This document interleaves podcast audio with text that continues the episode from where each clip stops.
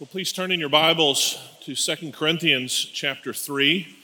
We're going to be looking at the first six verses of God's Word in that chapter. And Covenant kids, I hope you listen as you listen every Sunday to God's Word.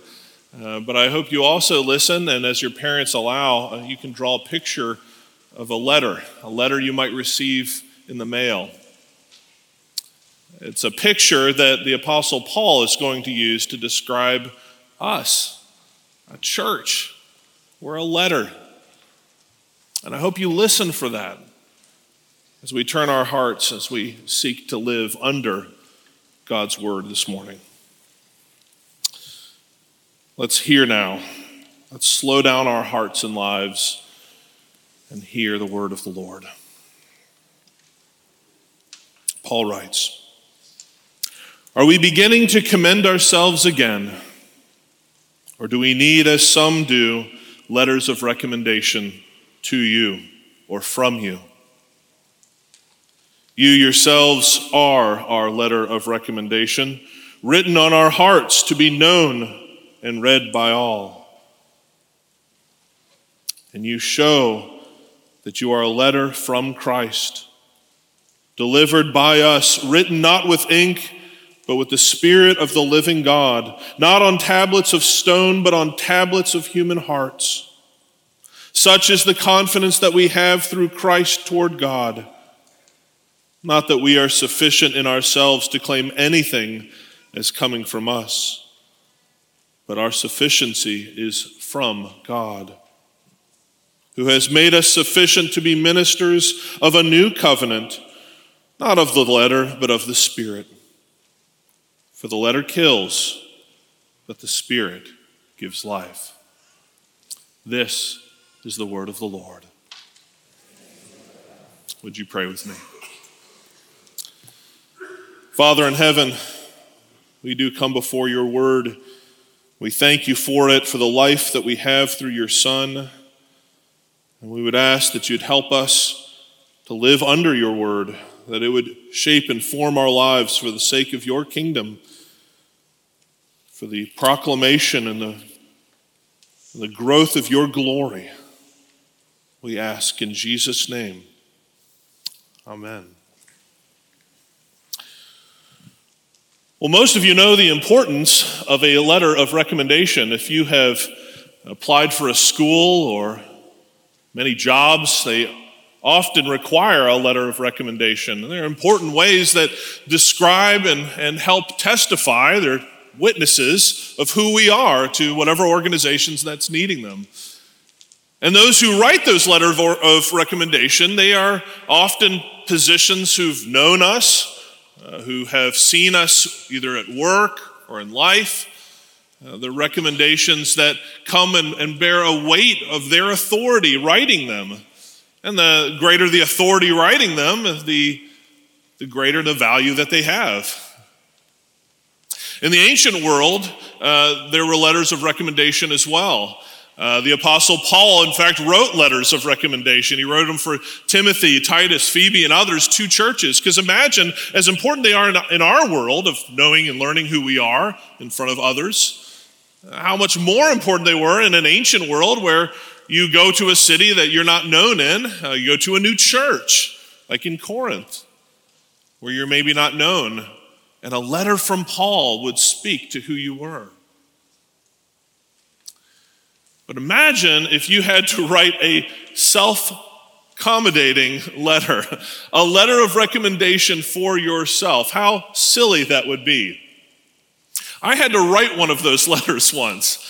Uh, as a uh, the way that our Presbyterian polity works is that when we transfer from a geographical region, a presbytery, to another presbytery, we have to have a letter of recommendation from the clerk of that previous presbytery to make sure that that minister who's transferring into a new church, a new region, uh, hasn't caused problems or he's not under church discipline. And so, as the clerk of a previous presbytery transferring here to Covenant, I had to write a letter to the brothers of the Tennessee Valley, and it said, uh, To whom it may concern, Pastor Jake Bennett is a member in good standing. Sincerely, Jake Bennett. This is a silly letter. There's a bit of absurdity to it. But the absurdity, imagine the absurdity even more of what Paul is asking here in this first verse of chapter 3. He's asking, uh, let's, let's take a look at the question that he's posing. Uh, are we beginning to commend ourselves again? Or we do, do we need, as some do, letters of recommendation to you or from you? And there were questions that had emerged within the church in Corinth as to who this Paul was. And, and he's asking, Paul's asking this fairly absurd question Do I need to bring a letter of recommendation to you? Uh, and we know from the last chapters we studied a few weeks ago that there were peddlers of God's word. There were people who were seeking selfish gain, seeking to shift the church away from the gospel. And maybe they perhaps were challenging Paul's credentials. Maybe there were some within the church who never really truly understand who Paul was. But it's an absurd question because they really did know who Paul was. He was the church planter of this church. He had labored for 18 months with the Corinthians. It would be like asking uh, Dr. Keynes, you know, five years into his ministry of planting covenant, you know, you've done, you've done a good job planting this church, Render. But can we have your resume again? Can we ask for a letter of recommendation? It would be a silly thing to ask. It'd be an absurd thing to ask.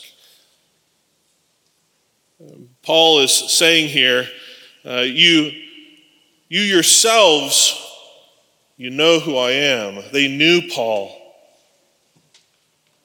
And the question that he's asking, the posing of this question, it's, it's not really a reflection of Paul's credentials.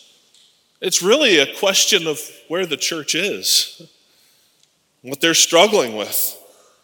That they would under, misunderstand Paul as an apostle, but misunderstand him as a minister of the gospel, but even more so, that they would misunderstand the gospel itself. And so Paul is actually going to use this question and he's going to build off of it throughout this chapter. He's going to help them understand not just his ministry, but he's going to actually draw them to who God is and what God has done in their midst. You see, Paul, who probably experienced far greater uh, physical challenges than that in Corinth. I mean, he was tortured, he was beaten, he was stoned and left for dead. Uh, the physical weight of Paul in ministry was likely nothing compared to the pain that he was experiencing from this church that he loved, who were functionally saying, We don't know who you are. Uh, the pain that Paul would have experienced as their pastor uh, the weight of that on his shoulders. And yet, Paul doesn't hold on to that pain. He doesn't speak out or lash out to this church. In a sense, he's, he's modeling for them, he's setting an example before them of love, of what the ministry he's called to do that points not ultimately to himself, but draws them through him to Christ, the one who is the, the leader and the, and the confidence that we have in all of our church. Paul is doing more than just defending himself. He's giving them an opportunity to understand the gospel. He's reminding them not just of who he is, he's telling them who Christ is. Let's look at how he does that in verse 2 as he humbles himself here, as he builds up the church. He says, You yourselves are our letter of recommendation. You're written on our hearts to be known and read by all. Paul is telling them, even though you may not know who I am, I know who you are. You're my letter of recommendation. He emphasizes that, that the corporate body of the church, you yourselves, all of you together, you're my letter of recommendation.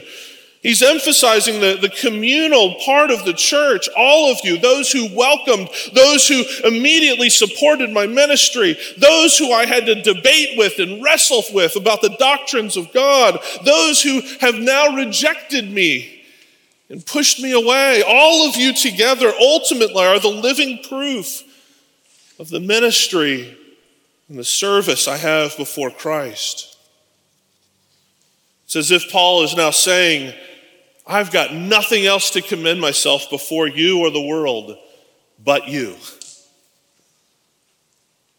Their lives are different because they've become followers of Jesus, the Jesus who Paul proclaimed in the gospel, the gospel that he preached from the very beginning in Corinth. Paul's proof for this letter is in his fatherly love for this church. He tells them, You are written on my heart, as if to say that, that you're the ones that, that are, I'm restless over at night when I'm lying in bed and I can't sleep. You're the ones I'm worrying are being deceived by a peddler. You're the ones who I, I know are struggling to understand the gospel. You're on my heart and I love you. You're my letter of recommendation. You're the proof of what God is at work doing in the ministry of through me. Church family, have you ever experienced that kind of love? A love, whether it's a parent or a friend or someone who, who carries your burdens with you, who is up late at night because they can't rest because of the love they have for you. That's how the church is to be with one another. Paul's giving this as a way of an example as much as he's sharing his love. It's a, it's a picture of the way God designs our church to be interconnected with one another. No one likes to be restless at night, but it's a beautiful thing to be burdened in your love for another. That we would share in the sufferings of others, that we would rejoice in the joys of others. God designs His church that we would be written on each other's hearts as a letter for the world to see. And Paul is, is testifying to the Corinthians as much as the Corinthians and the work that, he, that the Lord has done through Paul are testifying to him. It's a letter that's being read, that Paul says, by all, known and read by all. And what's being known and read by all? You see, Paul continues to explain that the Corinthians aren't simply a proof of his ministry, but they are a letter from Christ. That's what he says here in verse 3. Paul finds his confidence in ministry. Look at with me in verse 3. You show that you are a letter from Christ delivered by us, written not with ink, but with the Spirit of the living God, not on tablets of stone but on tablets of human hearts. See, the beginning of this verse in verse 3, the words, and you show, they're a bit more complex than it sounds in the English. They're, they're literally meaning being made evident or being made known or revealed. It's a passive participle. It's saying that it's not just that you're showing, there's someone who's causing you to be seen in this light, and it's not yourselves. He's saying God is at work. You're not generating the evidence of being a letter from Christ. It's God at work in you, showing forth himself through you. That's declaring you to be a letter that's read by all to who Jesus is. That's the content of our lives. It's the person, the work, their identity is to show forth Jesus, his lordship, and his love in the world. That's what's made evident in the lives of the church. Every change in conformity that, that the Corinthians have done in being like Jesus, every word of hope and encouragement that's grounded in the gospel, every act of faith because Jesus is my Lord. Even the rejection of false gods and idols, they're showing themselves forth as a letter from Jesus so are you.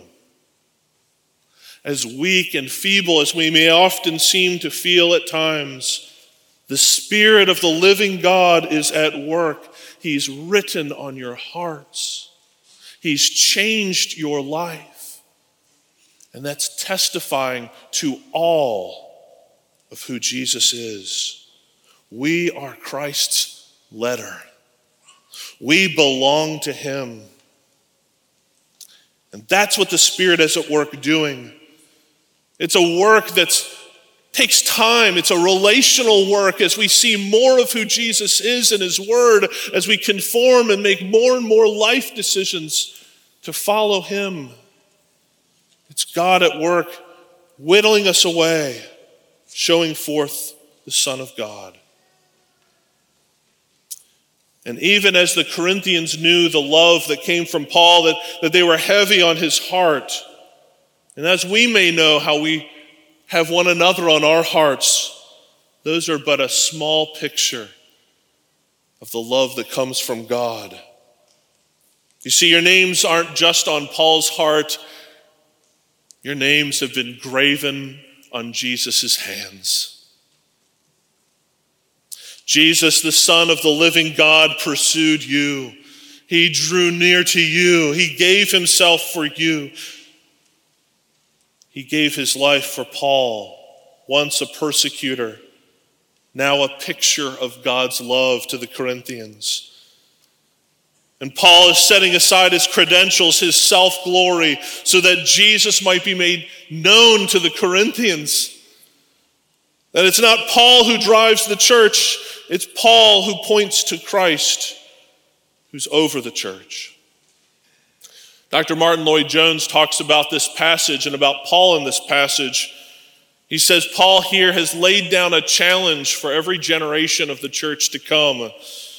A church that would ask the question how do we show forth Christ to the world? And even beyond that, how do we not just show the lordship and love of Christ to the world? How do we do that first in the church? Does the church see my life pointing myself to Jesus, his love, his lordship? Because Paul builds on this and, and explains this in, in verse 4. Look, look again. Such is the confidence that we have through Christ toward God. Uh, Paul wants the Corinthians to know that our confidence, our assurance, isn't a self confidence. It, it, doesn't come from us, it comes from God. Uh, that's what Paul is saying here that, that our ability to be a living letter doesn't come from our great eloquence, our great skill sets. It actually comes from Jesus. He's our confidence. He's the one leading and directing his church. He is the one who the gospel puts forth as conquering sin and death. There's an evangelist, R.A. Torrey. Some of you know that name. He was a, a, a pastor and evangelist in the 19th, 20th century. And uh, one night he was in a uh, gospel meeting revival in, a, in, a, in a, a, tent area, and he was describing a, an encounter he had with a, large group of people. And there was a young man there, and the young man, uh, he had just come to faith in Christ.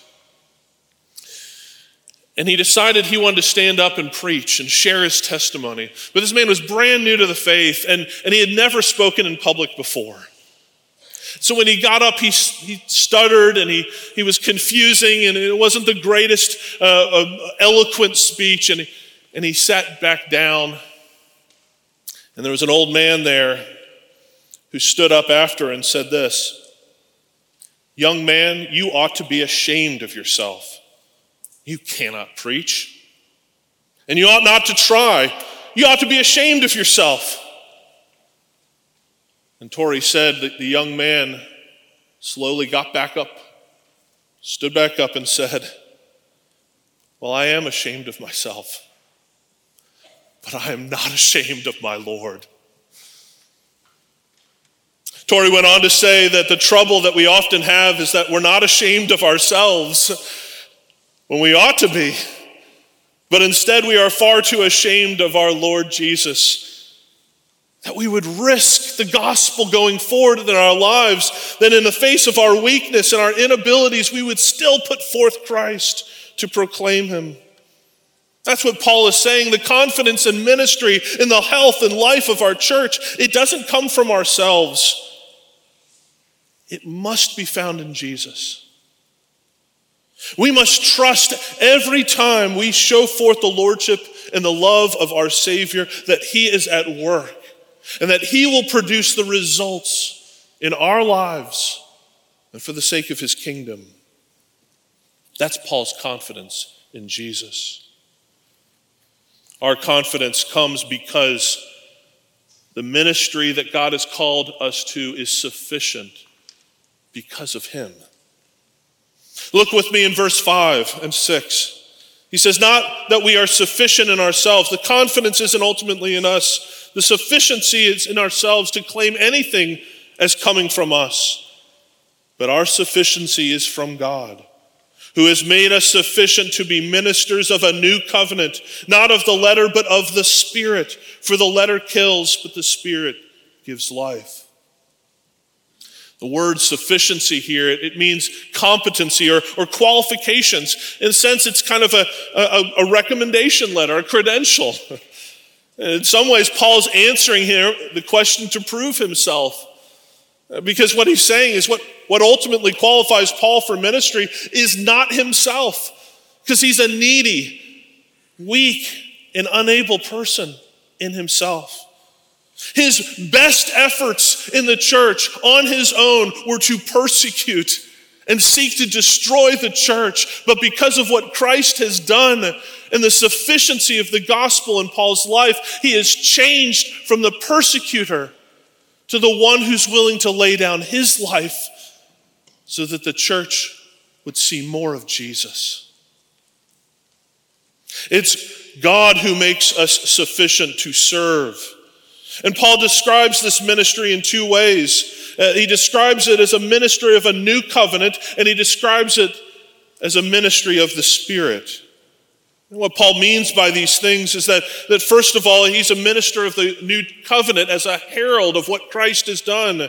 All of what God has promised, all of the, the, the pictures of what God is at work doing in the, in the seasons and generations leading up to Christ, all of them are fulfilled in Jesus. And because he has fulfilled them in a new way by his own blood, Paul is a servant. He's a minister of that work, of that new covenant instituted by Christ. And he's a minister of the Spirit, not of the law. And he describes it in verse 6 here. You know, Paul qualifies this by saying, the letter kills, but the Spirit gives life. In verse 3, Paul referenced tablets of stone, a reference to Moses going up to Mount Sinai to receiving the Ten Commandments. But Moses' ministry, as he brought those commandments down, they were letters from God. There was a tablet from God written on stone, but the people struggled to understand it or to listen to it or to follow it. But Paul's ministry among the Corinthians, he's seen the fruit of this new covenant because these Gentiles and, and Jewish people from the synagogues, they've, they've heard and left the pagan idols. They've left their old way. They've become new creations. In their listening to who Christ is and their willingness to follow him, their lives have been transformed from death to life. That's what life looks like, in fact. Paul's saying real life only comes by the Spirit as it testifies and draws us into the covenant that Christ inaugurates. It's a new way of living that calls back to the way God created us from the beginning, before sin and death entered into the world. That is real life, and it is the Spirit's work that brings it as we learn to lay down our lives for one another. Even as the Corinthians struggled to follow, to understand the ministry of the Apostle Paul, their pastor, Paul reframes his life and his ministry away from himself and directs the church to build our life upon the author and foundation of our faith, the Lord Jesus. He tells us that we are defined by God as a living letter for a mission and a work of testifying to who He is to those within the church and to the world around. We do this as we make Christ known. The lordship that he calls us to follow him in and the life that he's given to us through himself. Let's pray. Father, we ask that you'd help us to be a living letter of your Son, our Lord and Savior Jesus. Would you lead us that we would boast not in our confidence or in our credentials, but that we would minister from the work you have given us through the gospel of your Son. Align our thoughts and our words and our actions so that your lordship and your love might be made known and read by all around us. Keep our eyes fixed upon your Son, the foundation of our faith, the foundation of your church. And help us as we continue to worship you. We pray in Jesus' name. Amen.